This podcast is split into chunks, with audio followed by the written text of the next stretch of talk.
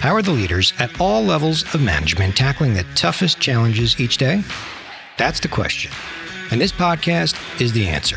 I'm Rob Fonte, and I'm bringing on the brightest minds in management to share practical solutions to those challenges you're facing. Let's get ready to jam. Hello, everyone, and welcome back to another episode of the Leadership Jam Session podcast. Today's guest is Rob Carman. Rob is an accomplished global learning and development executive having held roles at Verizon, Sprint, Robinhood, and is currently Senior Director of Learning and Development at NASCAR, which makes this episode quite timely as we are heading into the 2024 NASCAR season. Rob, welcome to the jam session. Well, Rob, thanks for having me. I appreciate you coming on. And are you ready to jam? I'm ready to jam. Let's jam. All right. I'm excited to talk to you, talk about your leadership journey. And maybe we could just start off with two questions. Are you allowed to just go out and drive on the racetrack? And what do you actually do in your role from a leadership training perspective with NASCAR? No, I do not get to drive the cars around the track. I get to watch it. I get to go over there and see that, and then outside of my office, I can see them from the windows and see see them drive over there. And we've done a couple tours and stuff, so that's pretty sweet. I'm in Daytona, by the way. But what we actually do and what my role is responsible for is overall learning success at NASCAR. We have a competition side that helps and supports the education for the officials and you, in making sure everybody's compliant from an OSHA perspective and all that side of stuff. I won't go too deep in that, but that's our racing side. And then there's the enterprise, the people that work at NASCAR and for NASCAR. We have continued education opportunities for folks, leadership development, onboarding, orientation, successful productivity at work, those type of things. Our team supply, provides live training, whether it be virtual or physical. And then we also have our platform, NASCAR University, self paced education type things. And you actually work more with the leaders, right? The leadership development side of it. My side would be more on the enterprise side. We've really revamped everything with learning for the most part and recreated and reimagined what learning at NASCAR looks like. So Nice. Got a few things coming around the turn that's going to continue to grow NASCAR's education. All right. Well, maybe we could start off with your leadership journey, some of your guiding leadership principles, or, or maybe your superpower.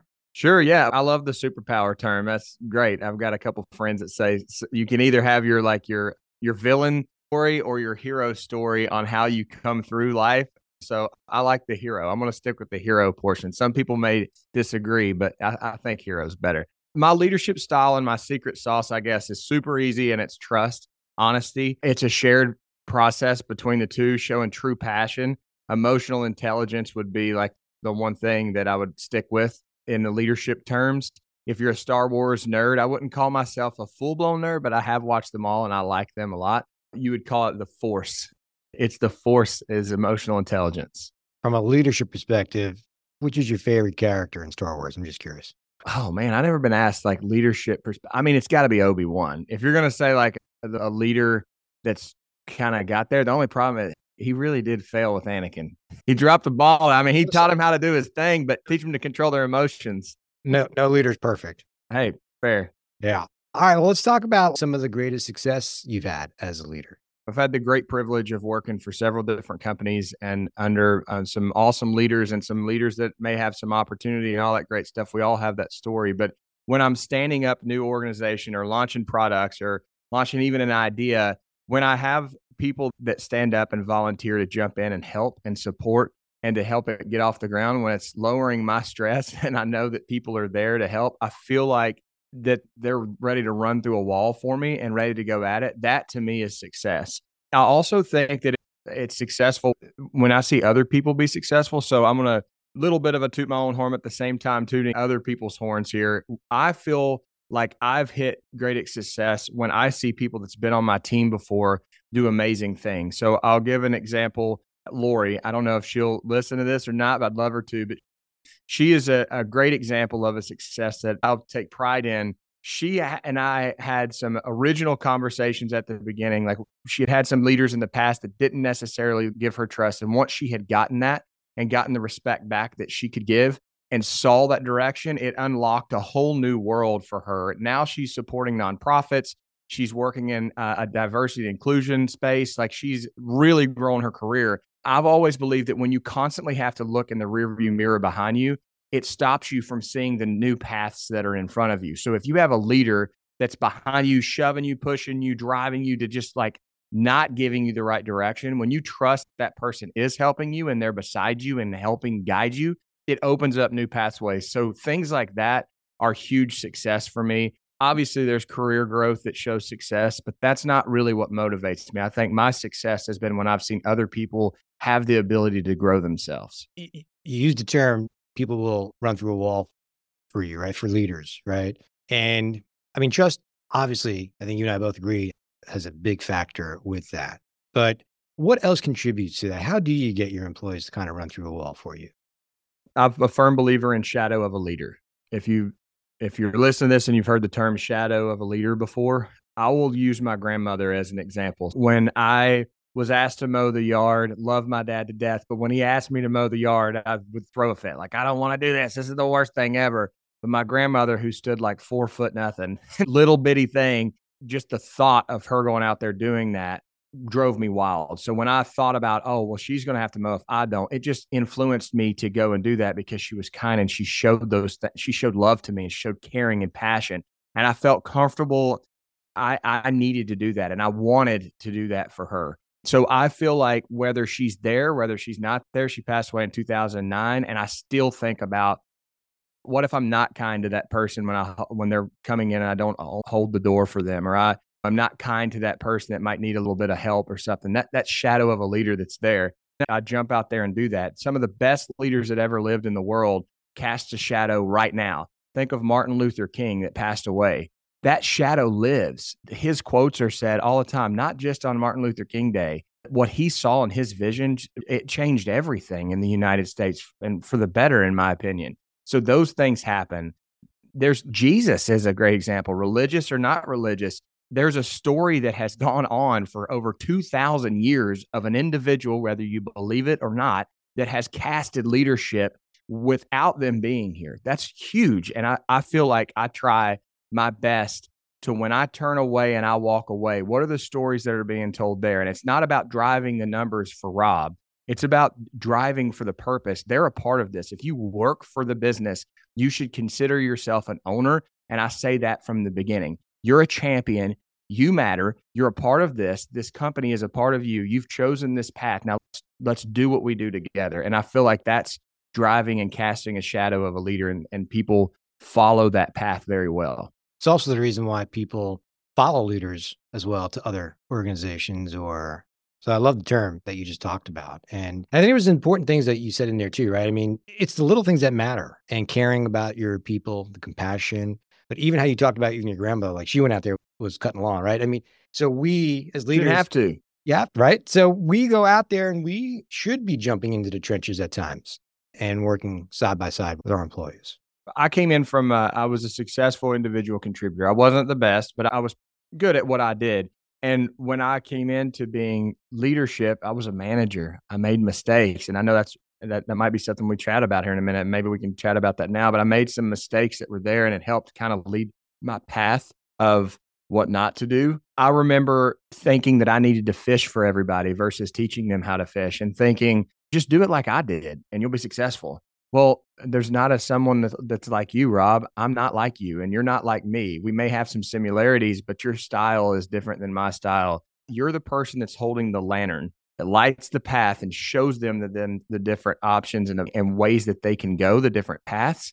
You're not going down it for them and then throwing them a rope and pulling them up. That's not the way that should work. And once I was able to fall flat on my face a few times and quite frankly, maybe ruin a, a few elements of respect that I may have had, thinking that my title just gave it to me. I think that's where I really started to make that turn earlier in my career by by learning that and and then starting to lead more with let me show you how to do this or let me ask you how do you want to do it? What do you see that you think would be successful here? And then it'll go there's a million examples we could give but that that's kind of the journey that had led me to that.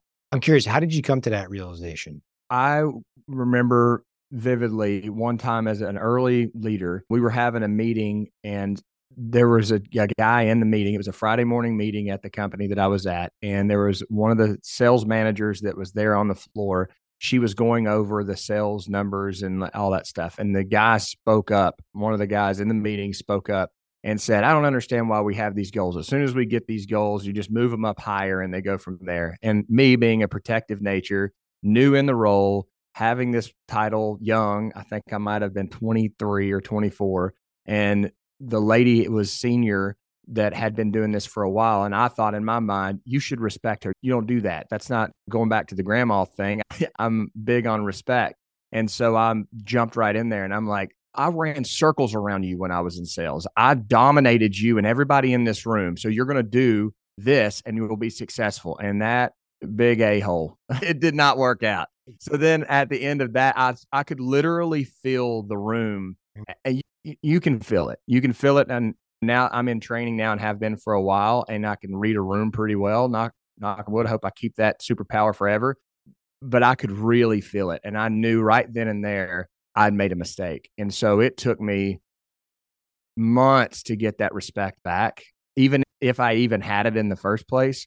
And it allowed me to be a lot more humble of saying, okay, how could I have done this? Listen to him. He had a legitimate statement. He was absolutely right. We just kept moving the goal. You keep moving the goal post. Uh, it's really demotivating unless you can really explain it. And so I had to step back a little bit, understand, you know, I'd done, and then start making some moves. And a simple apology ain't going to do it. You got to prove it at that point and jump in there and, get, like you said, get down in the trenches and show them some things, but also let them show their superpower you got to let them show it. And even if they don't know that they have one, give them the opportunity. If all you're doing is just barking at them and telling them to do what you did, they're never going to find their own path. Yeah. Well said. So that's an honest truth. And I appreciate you sharing the story. Kudos to you for being able to recognize it and read the room, right? I mean, there's plenty of leaders that would just keep on going down that path and never yeah. even think twice about it. And I do think that's an important skill for leaders out there to develop, to be able to observe and try to read their people. There was a leader there, a store manager at that location that I was at that really helped me and, and really showed me a couple things also. Just the simple process of, hey, if you're frustrated about something, take a deep breath. And he taught me that I would, I still do this. Like it, just like I'd take my hands and just kind of do this for a second and I just touch like I do I know it sounds crazy, but I'm just like I consciously think about touching this finger and that finger and then I'll do that finger and that finger. And I just kind of am like processing and just kind of like process through and listen to understand versus to respond. And I try my very best to really consciously think about, okay, let's understand the legitimacy of what they're saying. Let's uh, try to understand where they're coming from. Don't fully put yourself in their shoes, but try to put yourself there and see what they think about. They have these sales numbers that keep moving around. They have a legitimate statement of where they are. Be creative. That's your job as a leader. A lot of times is be creative. It doesn't always have to be like super fast on the fly but you got to think pretty quickly sometimes. But first understand where they're coming from and then try to make a, a move.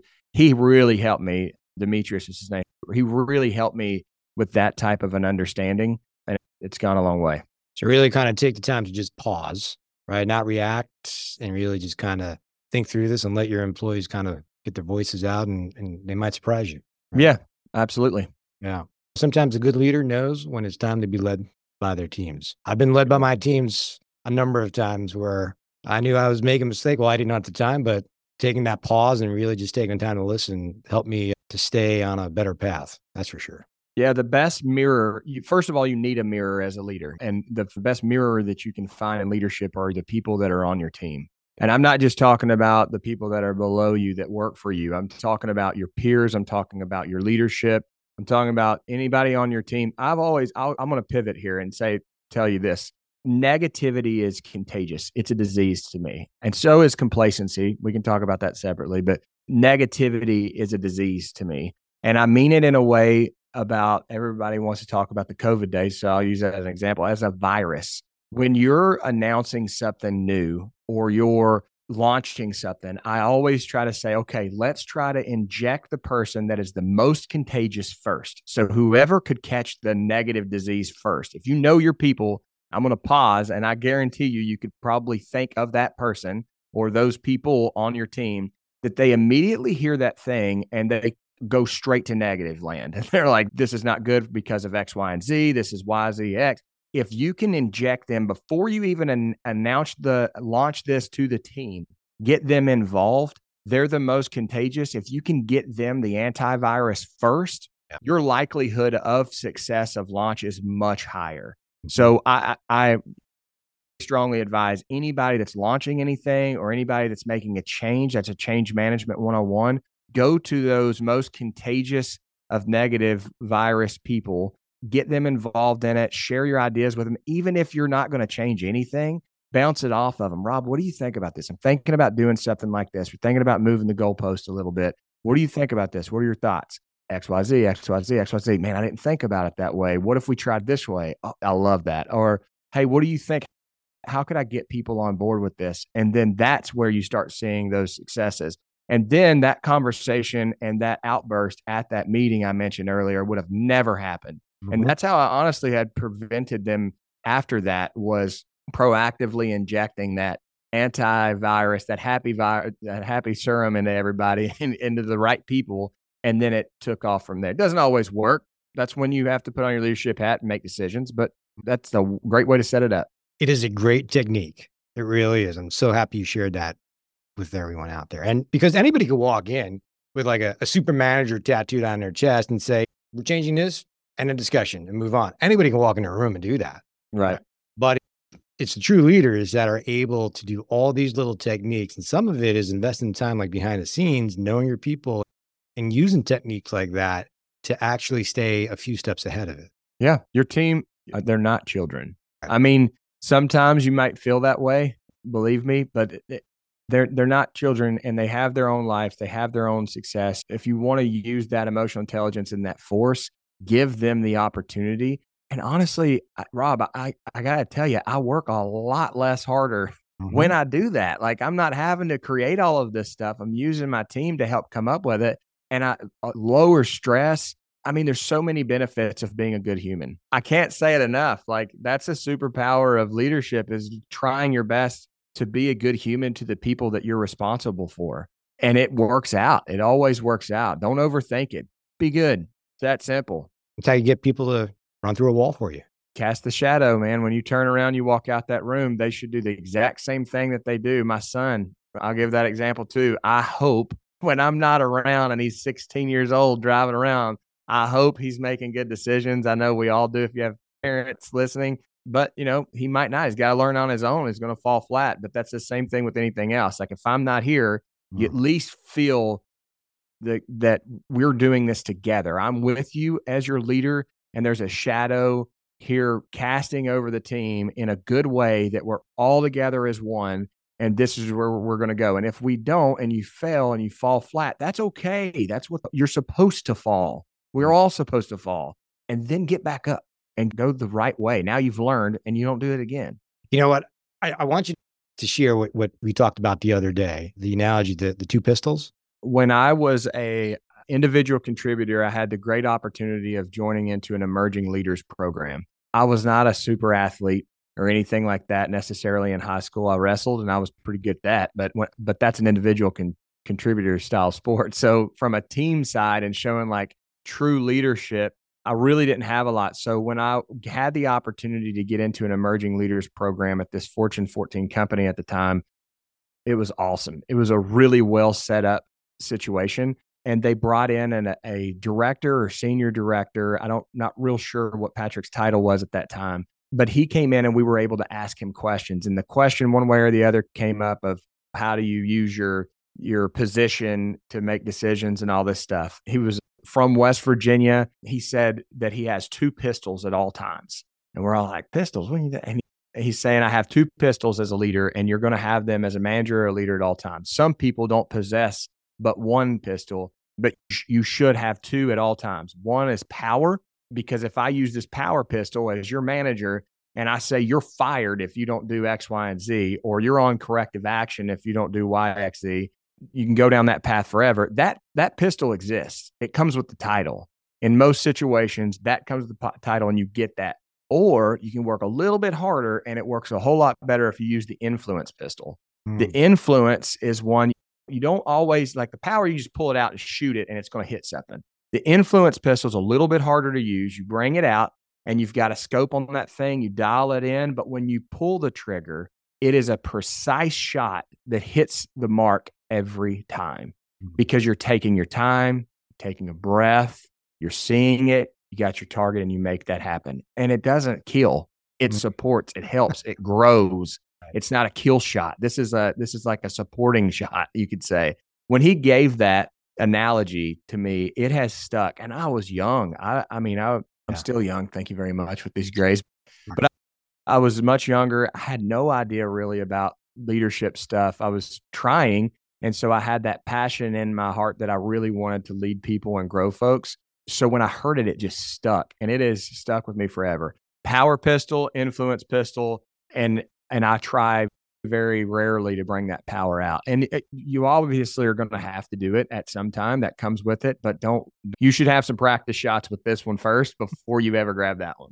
I love the story. I love the analogy. I think I was sharing with you the other day that when I first became a manager, I went through uh, management training, right? And this was like 20 years ago, brand new manager. And I'm in management training. First week in management training, first day, the uh, vice president walks in to kick off the session. He walks in and we called him, I think we called him double barrel because he would pull his fingers out and point to you. Yeah, you did. Like two pistols. The difference was, and he pointed to us and said, I want you to remember that your allegiance is to me, not your people. And I sat back, I was like, man, I don't even know who you are. I mean, I know who my people are, but, and, and again, that was an example of what you were just talking about. He had the power pistol, but he had two power pistols, like locked in and loaded and really was a managing by fear type of approach, which yeah. didn't land well at all. So it's interesting how you just talked about that. You brought me back to my first management gig. Very interesting. I mean, it, so uh, there's two comments out with that. One is, is fear works. Make no mistake about it. Fear absolutely works. Look at any supervillain in the world. Fear is going to work. It's going to it's going to happen, but it doesn't last. Exactly yeah. does not last. And I'm not saying you have to be the nicest guy and be everybody's friend. I, I've led some seminars and some conversations before around emotional intelligence. And the question has came up before, like, I don't, I'm not here to be everybody's friend. And they think when you, at first glance, when you think about emotional intelligence, you think, oh, I, have to be everybody's friend. No, you certainly do not have to be everybody's friend. They don't need to know about your personal life. They don't, if you don't like to share that, don't I mind sharing it. So my style kind of allows that to happen, but you don't have to. The only thing that it requires is for you to genuinely care about your person. If someone comes into your office or virtually or whatever, they're late for a meeting and you're leading with fear in a sense of saying, well, first of all, please don't do it in front of your the rest of the people that are on the call. But even if it's after and you're leading, jumping right in and say, Hey, that was really embarrassing that you didn't join into this call or to our call earlier on time. We had several different decision makers that were on this. You were three minutes late. I don't know. I don't know what's going on with you, but get it right. That scares me. If I'm coming into this, it's a big presentation. First of all, you have no idea that my child just threw up in the in the mm-hmm. kitchen, and I was having to clean that. You have no idea. You didn't even take the second to ask me, "Hey, are you okay?" And then I could tell you, "Hey, my three month old is really sick. My wife's not feeling real well. I had to run downstairs and take care of that real quick. I'm really sorry I was late." then you as a leader, oh my gosh, I had no idea. I'm so glad you made it on time and you rocked the presentation, by the way. I think we're in good place. Next time, if that happens, man, shoot me a Teams meet a message or a Skype or whatever you use. Shoot me a message. Let me know. I'll buy you some time and we can get through it better.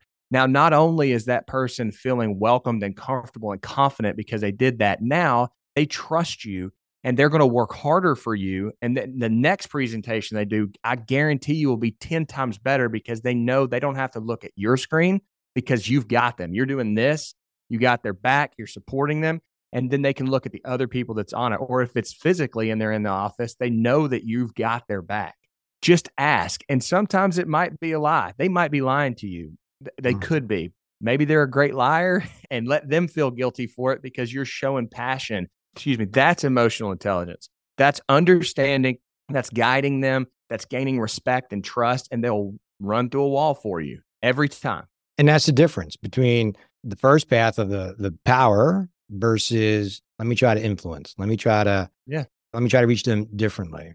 So it is a it's a balance because I think you would agree there are times where, and I've seen this, leaders go the other path too much, right? They shy away from their positional power. And and there are times where you do need that, but I do think sometimes they go too far the other way as well. When you're doing the emotional intelligence route and you're building those relationships, there is a very there's a risky road down there of getting too involved. I've had employees before that have lived in their vehicle and having to come in at the very beginning and then instead of me my my heart and my passion is to say, "Hey man, come and stay at my house." Like I really want to do that to help them, but it's not the right choice because am I teaching them to fish right. or am I bringing them fish? So it's what do you really want? And then find out how to motivate them to get out of those situations. I think that that you have to be able to cut that emotion off and remember where you are. Put yourself in their shoes in a sense, but don't like put yourself in their situation. Try to put yourself there so they can uh, so you can understand the best approach to take to support them.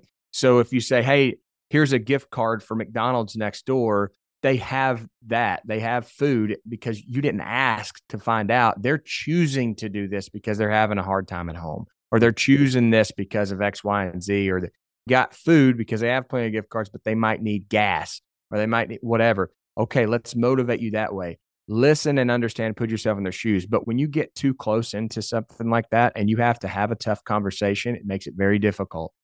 Very difficult. Speaking from experience and, and speaking from being having to coach people out of those situations, just be careful. It's a two way. You can't be over the top closed off to people because you're not going to get emotional intelligence. You're not going to get the respect. You're not going to be able to cast a shadow of a leader. And then you can't go too far because then you've got yourself involved and now you're not their boss, you're their friend. And it, that makes it very difficult. How are you going to go golfing with this guy after you just canned him? How are you going to have him over for Christmas when you just had to put him on a performance improvement plan? It sometimes de- it delays the inevitable. And to your point, it makes it much harder. Like there are times where they don't need a friend. They need yeah. you to be their leader and manager. Yep, absolutely. And another side of that I would say too is, and this is a little bit off topic, but kind of the same. Whenever you're having a performance improvement conversation or a year end review, never try your best to never let it be a surprise. What I mean by that is, is if you see an opportunity for your employee or, or even your peer, or even if you feel comfortable coaching up your supervisor, always try your best to give them that feedback at the appropriate time as close to that so it's fresh on their mind of what had happened.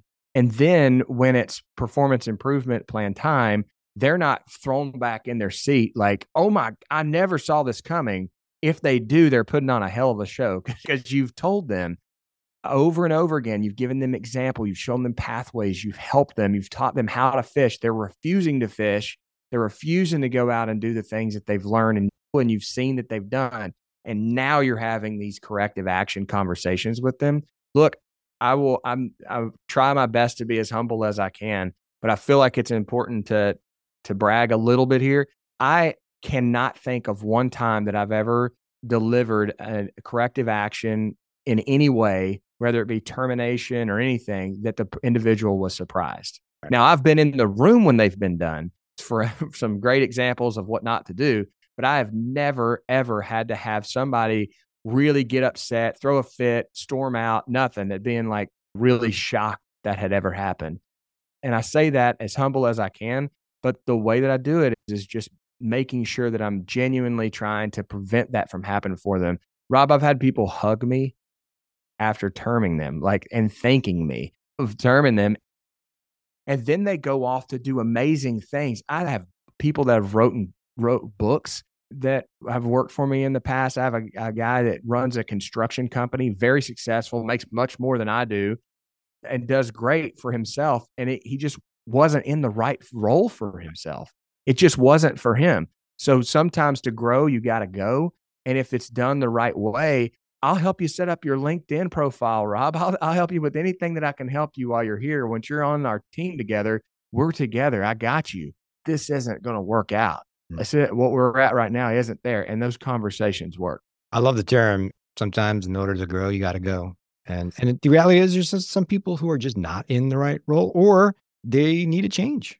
Yeah, if you're football fans watching, there's a, several people that played wide receiver or quarterback or tight end or something in college or high school, and then they get into the NFL and they realize they play a totally different position. So Ryan Tannehill may not be the best example, but that is one. He played wide receiver in college and then he's a quarterback in the NFL. I mean, it hadn't got him too far with my Titans, but he's been able to do that. And then I know Tim Tebow, quarterback, move, everybody kept saying he's going to be a better tight end. Put him in tight end. He finally gets a chance to play tight end, but he's too old. you right. should have done that 10 years ago. But, you know, you, there are opportunities where people can grow their career. And I'd even tie into that and saying, ask somebody if they really want to be in that position. Like ask them if they are a customer service person and they're answering phones all day long and they, you can tell that they're really struggling like you can see that you it's your first of all it's your responsibility to be able to gauge that and see if that's there and then ask them are you happy doing this? Is this what you want to be successful at? Like do you is this your goal? Like what are your goals for in this particular role? I know you said you want to be ceo one day don't we all? What's your path to get there well, I guess the only path I've got is to go and be a team lead. And then I got to be a supervisor. And then I'm a manager. And then I go and become a director of customer service and then VP. Oh my goodness. That's mm-hmm. not the only path. Let me show you a few other options. Here are some education pathways to grow your continued education to get you this direction. Here's this. Have you thought about training? You thought about sales? You thought about marketing?